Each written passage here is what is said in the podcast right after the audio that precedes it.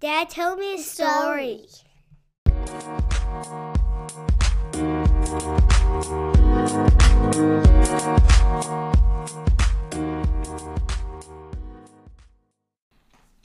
You know, when I started this podcast, I thought I was going to be offering a set of instructions, a precise framework, if you will, for telling great stories. But I've realized something in the process of doing this. I've realized that my greatest moments as a storyteller have come not because of process, but rather because of instinct, because of unique intuition and insight that I've developed through years of practice. Therefore, to prescribe a fail proof storytelling system rather than help you develop that same storytelling instinct would be a tragic mistake. I think the whole trend of providing step by step formulas for success in any area of life is overused. It's misleading, to be quite frank. As Margo Aron puts it, whether you're using AIDA, PAS, FAB, the four U's, or whatever other acronym someone who doesn't actually use formulas cooked up, you're not being helped. You're being robbed. I've witnessed it personally, she says. The more answers I gave students, the less independent thought they were able to exert when I was gone and it was between them and the blank page. They were stuck, lost, and confused, and instead of relying on their own discernment, they leaned on formulas, copying my headlines or tone, unable to write their own copy in their voice in their unique audience. Now, Margo Aron's talking specifically about copywriting, but that advice applies just as much to storytelling as it does to copywriting. My intention with this podcast is not to rob you of independent thought, it's to cultivate it. It's to teach you the principles that are at play when you tell a story and how to use them to your advantage. I think of two great books when I consider the power of gifting others with independent thought How Will You Measure Your Life by Clayton Christensen and On Writing by Stephen King. In his book, Christensen offers a series of rules to live by, backed by stories from his life. But the beauty of the book is that it's not a strict framework, it's a series of insights you can absorb and apply in your life or ignore. It's not the five steps to happiness, it's here's how I think about happiness. Your results may vary. Stephen King does something similar with On Writing. It's not a strict step by step approach to writing. In fact, King often gives a set of rules and then immediately follows them up with times he's broken those rules. It's a toolbox, as he calls it, from which to draw upon and use as needed. It's how King thinks about writing. I want you to become an independent thinker when it comes to storytelling. In other words, I want you to develop the storytelling habit. Throughout this podcast, I will frequently refer back to three foundational elements of storytelling change, conflict, and choice. It's been my experience that almost all memorable and impactful stories contain these three elements. A character or group of people or society at large experiences a change. A change from the status quo, a change from the way things have always been, or perhaps a change in their expectations for the future. And this change yields conflict. It could be a conflict between people, or it could be an internal conflict. The point is, there has to be a conflict. There has to be some sort of life or death stakes. This is one of the reasons that, even though it's incredibly popular, Avengers Endgame actually kind of failed as a movie. Because at the beginning of the movie, I'm going to assume most people have seen this, by the way. At the beginning of the movie, Tony Stark, Iron Man, discovers time travel. And it's this mind blowing moment because you think, for just a moment as an audience member, you think, wow, look at this conflict. Tony Stark has just discovered time travel. So now he has to choose between his daughter or the universe. If he goes back in time, he's going to make it so his daughter was never born, right? He'll, he'll change everything that's happened over the last five years. But then Marvel takes the easy road and they actually removed the con- they actually removed the conflict if you really look at Avengers Endgame as a movie, there's never really anything new at stake except what's already been lost in the last movie. They sort of absolve all of the characters from the responsibility of dealing with any new sort of conflict. but there has to be conflict. There has to be life or death stakes in order for the story to be truly gripping and engaging. And then conflict necessitates choice. The character or characters in a story must assume responsibility for what happens next and make a choice. This choice inevitably leads to some kind of transformation in the person, people, or society, and oftentimes th- this transformation offers a lesson change, conflict, and choice. Beyond those elements, I'll try to avoid dishing out too much step by step advice and instead offer you helpful mental models and principles to develop your storytelling habit. I want you to take these insights and put them to practice. I want you to use them in the laboratory of life and see what works and what doesn't for you. I want you to train your storytelling muscles and develop the instinct, the intuition of a storyteller. There is a difference between telling stories and being a storyteller. The people out there who promise you formulas and hacks aren't following those things themselves.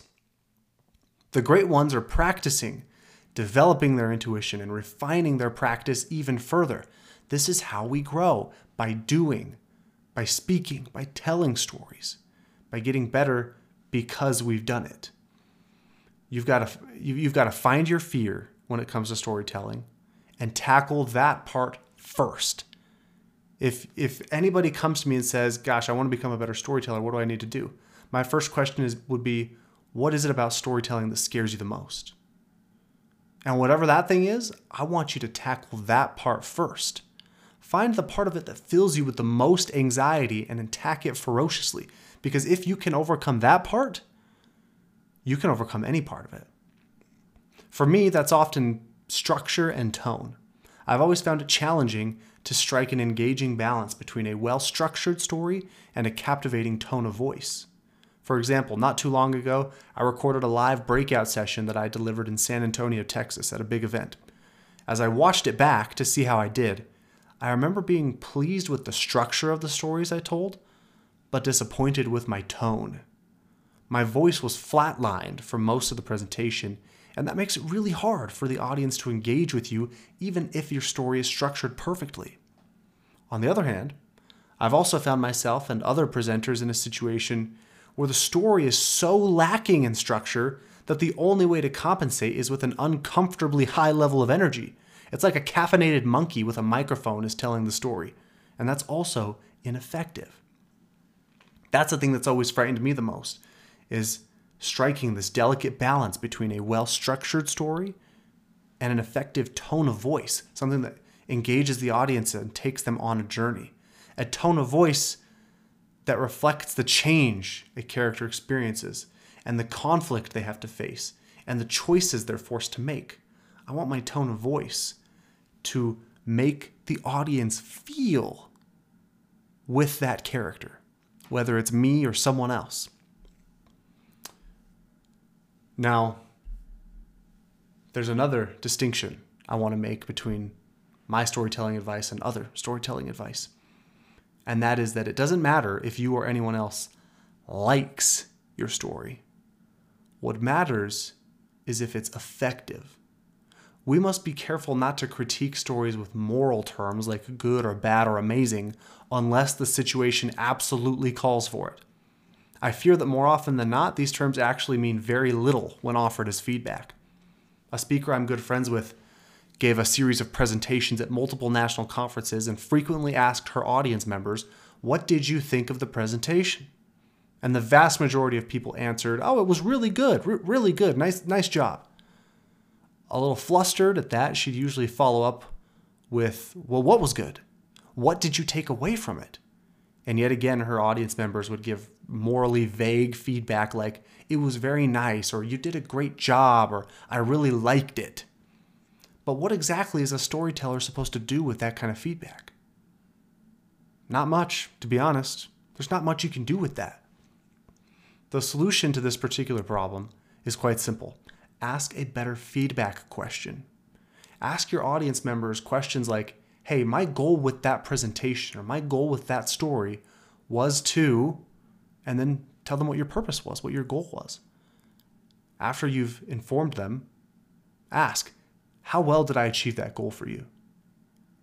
Now you're giving people something specific to offer you feedback on. You're getting to the heart of what makes a story effective or ineffective. For the record, your audience should also know the purpose of the story while you're telling it, or at least after you've told it. They should be able to get to the joke, so to speak. So don't be afraid of that kind of real feedback. Lean into it, embrace it. Good, specific feedback raises your desperation to be great. When someone gives you really specific feedback, it makes you desperate to be great because you have something very actionable that you can address. And it's not easy to go to bed at night knowing there's something very specific someone thinks you should get better at. As Ravi Gupta says regarding desperation, in my experience, he says, desperation is the single greatest advantage you have as a startup. It takes you down to the lowest level of detail. Desperation inspires creativity and intense focus. It is an essential ingredient to building great products and services. So the next time you feel desperate, lean in, embrace it, use it as the fuel to create the next founding moment for your company. Sure, Ravi's words here are especially for startups, but the advice that he's giving can be likened or applied to storytelling too. You can take this advice to lean into desperation and apply it to the types of stories you tell, to really anything that you do. Remember, getting specific feedback from people raises your level of desperation. And when you feel that desperation, that desire to be great and improve, lean into it, use it. Now, that's another important lesson for you. Great storytelling, great storytellers, I should say, make connections that aren't obvious. That advice I just offered you from Ravi Gupta is for startups. It's not for storytellers or presenters. But the advice applies to storytellers and presenters nonetheless. And if you can make those types of connections between storytelling and things that aren't necessarily meant for storytellers but still work, you're going to come across a lot of very unique insights that make you stand out as a storyteller. For the last few years, I've invested a good deal of time and money into studying copywriting. While copywriting is generally thought of and spoken of as a marketing and advertising discipline, most of the principles of copywriting also apply to speaking, presenting, and storytelling. I've also made helpful connections between how startup investors vet the companies they give their money to and conducting storytelling research. Good investors are thorough in their quest to understand a market, a product, or a business model and I've used some of the same question asking methods and market research techniques that investors use to prepare for presentations and storytelling opportunities. I'll use their methods to vet the environment a story will be given in, ask questions about the intended audience, and be very clear about what my story can and cannot do, the same way they try to be very clear about what a product can and cannot do. It's important to consistently be on the lookout for insights that can aid your storytelling. Insights and lessons that may not specifically be about storytelling, but that work and apply to it all the same. Now, let me wrap this up with a story. I've told this story before on the podcast, but I want to tell it again because it uh, it's it's an important lesson. In March 2020, I traveled to Michigan to train a client for work. The subject of the training was customer service, and I had two four hour training sessions to deliver. Training sessions that this business owner paid $5,000 for. I stayed up late in my hotel room the night before, flipping through my slides to make sure I had helpful explanations and visuals to share with the company. I rehearsed the flow of it all in my head and tested out the slides several times. What could go wrong? Right? I had a perfect structure in place. But it turns out that everything went wrong. The training was a total disaster from start to finish. It was so bad that by the last hour of the second session, which was the session that the owner sat in on, I was out of material. I was totally winging it. And I was getting constant pushback from the employees who disagreed with everything I was training on. The tension in the air was palpable, And when the owner drove me back to the airport, I could feel his displeasure. I could feel how disappointed he was in this investment. He was clearly displeased, but he wasn't going to say it to my face. I, I could feel and I knew that he was going to take it to my boss. He wasn't going to say it to me. And sure enough, a few weeks later, when he called my boss to ask for a full refund on the $5,000 training, he referred to it as a disaster. Now, when I look back on that experience, I thought, well, gosh, it must be the client's fault. It must just not be right for them. And I suppose there's a sliver of a chance that that's true. But in reality, I didn't use stories. I stood up there like a boring, lifeless college professor lecturing people on customer service, and it went absolutely nowhere.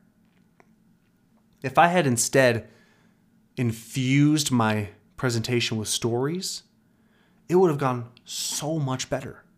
But there's one other thing that I should have done, something that I've only recently learned. My focus that day was on the content. I wanted to get through my slides, to get through my presentation. That was my priority. But my focus should have been on the audience. Focus on the audience, not the content. Focus on the people, not the material. Just a couple of weeks ago, I delivered that same training to another company virtually. So this is two years later now. I delivered the exact same training that I brought to Michigan two years ago to another company just a couple of weeks ago.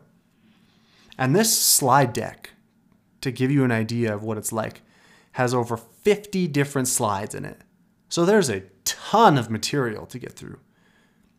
And if I approach it from the traditional standpoint of a lecture, my focus would be okay, we've got you know, we've got four hours to get through this. We've got four hours to cover all the material. But instead, I made sure I knew the material like the back of my hand before I went in. And then during the actual training itself, I became laser focused on the needs of the audience. And as a result, out of my 50 slides, I only used four or five of them for the entire time. I only used four or five of them. I didn't even use the other 45 slides because as I was engaging with the audience, I came to know their pain. I came to know what their problems were and what their perspective was. And so I used the material that was relevant to them. And that's what we spent all our time on it was this beautiful back and forth. They were asking questions, I was answering, I was asking questions, they were answering. We were practicing role playing, discussing the material, overcoming objections. And by the end of it, they told me this was the best training we've ever had. That's the power of using stories and focusing on the needs of the audience over the importance of your material. Your material might be fantastic. It might be worthy of a $500 college textbook. But that doesn't mean that your material is the most important thing. The most important thing is the people that hear it.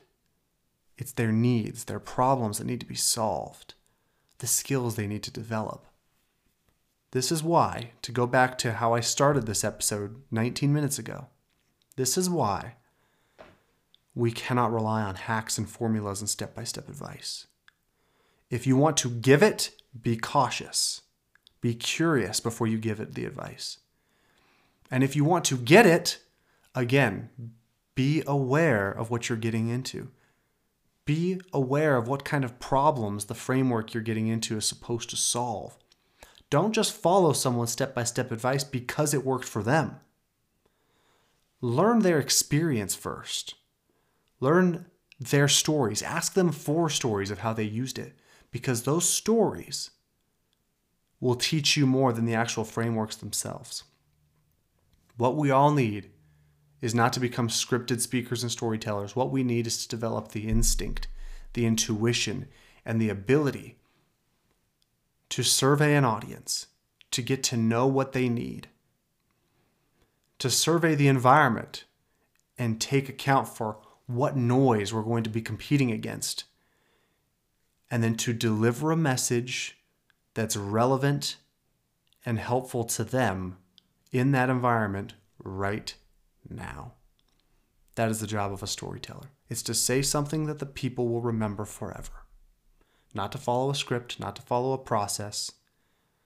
It's not to be told that it was good, it's to be effective and make a difference in the lives of the people you serve.